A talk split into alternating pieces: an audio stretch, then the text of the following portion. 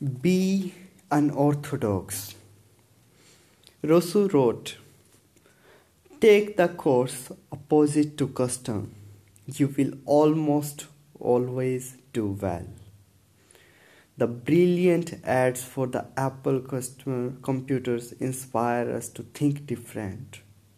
Or as I tell audiences at my leadership speeches, if you follow the crowd, the place you will most likely end up at is the exit.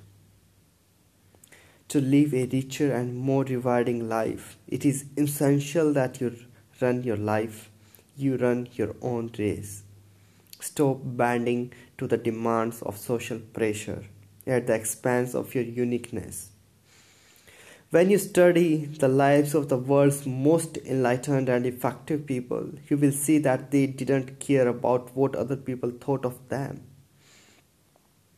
Rather than letting public opinion dictate, dictate their actions, they had the courage to let their heart drive them.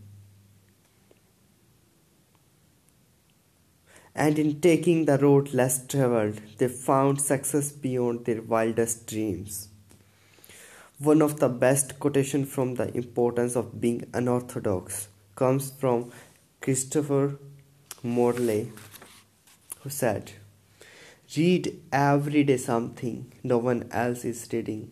Think every day something no one else is thinking. It is bad for the mind to be always a part of an anonymity. And perhaps the best part comes from Emerson.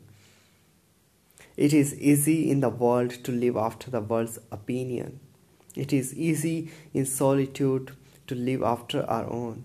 But the great man is he who, in the midst of the crowd, keeps with perfect sweetness the independence of solitude.